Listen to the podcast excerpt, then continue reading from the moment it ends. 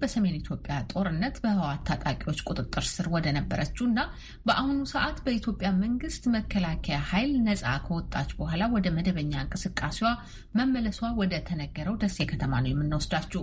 ዘጋቢያችን ኬኔዲ አባተ እዚያ ይገኛል። ባልደረባችን ኬኔዲ አባተ ስልክ የደወለው ሀብታሙ ስዩም ነው። ኬኔዲ ወቅታዊውን ሁኔታ ከሚያብራራበት ይጀምራል።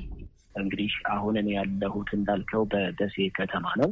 እንግዲህ ደሴ ከተማ ከመግባቴም በፊት በህወሀት ኃይሎች ተይዘው በነበሩና ጦርነት ሲካሄድባቸው በነበሩ የሰሜን ሸዋ የአማራ ክልል ማለት ነው እንዲሁም የደቡብ ወሎ አካባቢዎች በአሁኑ ሰዓት ህወሀት በለቀቁባቸው ስፍራዎች የተለያዩ እንቅስቃሴዎች በመጀመር ላይ ነው የሚገኙት።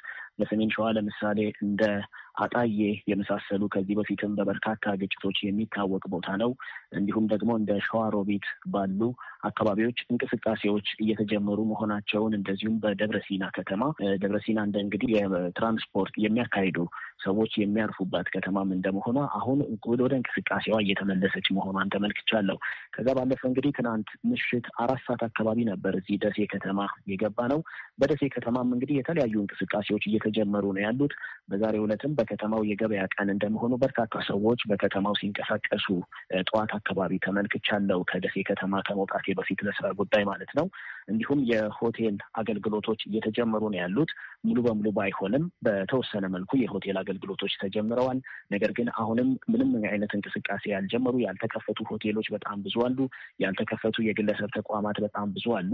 ብዙዎች ከጦርነቱ ጋር በተያያዘ ከተማዋን ጥለዋትም ሄደው የነበረ እንደመሆኑ ብዙዎች እንቅስቃሴዎች አሁን ላይ ያልተጀመሩ ቢሆንም ነገር ግን ወደ እንቅስቃሴ እየተመለሰች መሆኗን ተመልክቻለሁ ማለት ነው። የማህበራዊ አገልግሎት ሰጪ ተቋማትም እንግዲህ በአብዛኛው ውድመት እንደደረሰባቸው ቢሆንም መብራት ለምሳሌ ከትናንት በስቲያ በደሴ ከተማ ተለቆ ነበር። የስልክ ኔትወርክ አገልግሎት አለ የተወሰነ የሚቆራረጥ ቢሆንም ነገር ግን የኢንተርኔት አገልግሎት በከተማዋ አይገኝም። ከዛ ውጭ ባለ ግን ከተማዋ ቀድሞ ድባቧ ለመመለስ ጥረት እያደረገች መሆኗን ተመልክቻለሁ። ሀብታሙ እንግዲህ ኬኔዲ፣ አሁን ያለህበት ስፍራ ለበርካታ ሳምንታት በርካታ ሰብአዊና የንብረት ጥፋት የተከሰተበት እንደሆነም እየተነገረ ይገኛል። አንተ ባየሃቸው ስፍራዎች በአጠቃላይ ደርሰዋል የሚባሉት ሰብአዊና እንዲሁም ደግሞ የንብረት ጥፋቶች እንዴት ስንስ አይነት መልክ አላቸው? እንግዲህ ከተማውን ውጭ ውጩን ስትመለከተው ጉዳት የደረሰበት አይመስልም። ነገር ግን ውስጥ ውስጡን ስትመለከት ነው በብዛት ጉዳቶችን የምታስተውለው። ለምሳሌ ከሰብአዊ ጉዳት አንጻር በዛሬው ዕለት በብዛት ውጊያው ሲካሄድ የቆየበት በተለይም የህወሀት ኃይሎች ወደ ከተማዋ ከገቡበት ከህዳር አስር ጀምሮ በትንሹ ለአንድ ሳምንት ያክል ከፍተኛ ውጊያ ሲካሄድባት የነበረች የሀይቅ ከተማ አለች። ከደሴው በስተ ሰሜን ሰላሳ ኪሎ ሜትር አካባቢ ላይ የምትገኝ ከተማ ነች። በዚች ከተማ እንግዲህ ከፍተኛ ጉዳት መድረሱን ተመልክቻለሁ። በተለይ ከሰብአዊ ጥፋት አንጻር የሞቱ ሰዎች ቤተሰቦችን ማናገር ችያለው። እንዲሁም ደግሞ የአካባቢውን ሰዎች እንደዚሁ ማናገር ችያለው። ለምሳሌ በአንድ አካባቢ ጨረቃው መንደር ተብሎ በሚታወቅ በከተማዋ ዜሮ ሁለት እና ዜሮ አራት ቀበሌዎች ላይ የሶስት ሰዎች በአንድ ቤት ውስጥ ሞተው እዛው ግቢ ውስጥ እንደተቀበሩ ተመልክቻለሁ። የአካባቢው ሰዎች ይህን ነግረውኛል። በሌሎችም እንደዚሁ የሞቱ ሰዎች መኖራቸውን ታዝቤያለሁ። የአካባቢው ባለስልጣናት እንደነገሩኝ እስካሁን ድረስ እንግዲህ ከተማዋ ከተለቀቀች አንድ ሳምንት አካባቢ ሊሆናት ነው። እስካሁን እያጣሩ ቢሆንም እስካሁን ባላቸው ማጣራት አርባ ስምንት ሰዎች መሞታቸውን ነግረውኛል።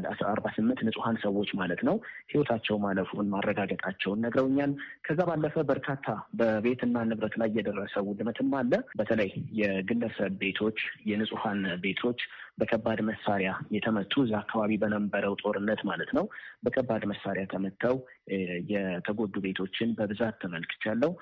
እንዲሁም ደግሞ የማህበራዊ አገልግሎት ሰጪ ተቋማትን ለምሳሌ እንደ ሆስፒታል፣ የከተማውን ሆስፒታል፣ ትምህርት ቤት፣ ቴክኒክና ሙያን ጨምሮ ከፍተኛ ጉዳት ደርሶባቸዋል። በተለይ በተለይ ውስጥ ያሉ ማቴሪያሎች፣ ቁሳቁሶች እንደ ኮምፒውተር እና ሌሎች ቁሳቁሶች የመሳሰሉ ሙሉ በሙሉ ሊባል በሚቻል ደረጃ ወድመዋል። ከዛ ባለፈ እንግዲህ የመንግስት አገልግሎት ሰጪ ተቋማትን በከፍተኛ ደረጃ መውደማቸውን ተመልክቻለሁ። ብዙዎቹ የመንግስት አገልግሎት ሰጪ ተቋማት የመረጃ የሚባል ነገር የላቸውም ማለት ይቻላል።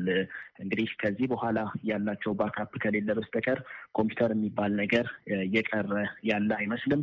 ብዙዎቹ ወድመው ተመልክተናል። የተረፈውን መዘረፉን የአካባቢው ባለስልጣናት ነግረውናል።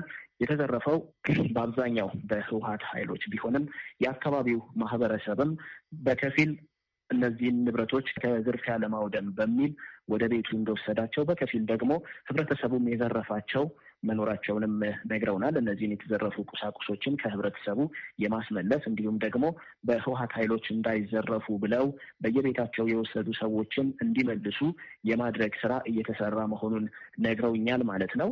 እንግዲህ የህወሀት ኃይሎች እንደሚታወቀው ከዚህ ቀደም የእንደዚህ አይነት ጥፋቶችን እንደማይፈጽሙ በተደጋጋሚ ሲገልጹ የእንደዚህ አይነት ክሶችን ሲያስተባብሉ ከርመዋል። ነገር ግን የአካባቢው ሰዎች እንደነገሩን እንግዲህ የዘረፋ እንዲሁም ደግሞ የውድመት ተግባራት በህወሀት ኃይሎች እንደተፈጸሙ ነግረውናል ማለት ነው። ሀብታሙ አሁን ካለህበት ስፍራ ወይም ከደሴ ከተማ ብዙም ሳይርቅ ጦርነት እንደቀጠለና አሁንም ግጭት እንዳለ እየተሰማ ይገኛል። ከዚህ ጋር በተያያዘ ያሉ መረጃዎችስ ምን ያክል ታማኝ ናቸው?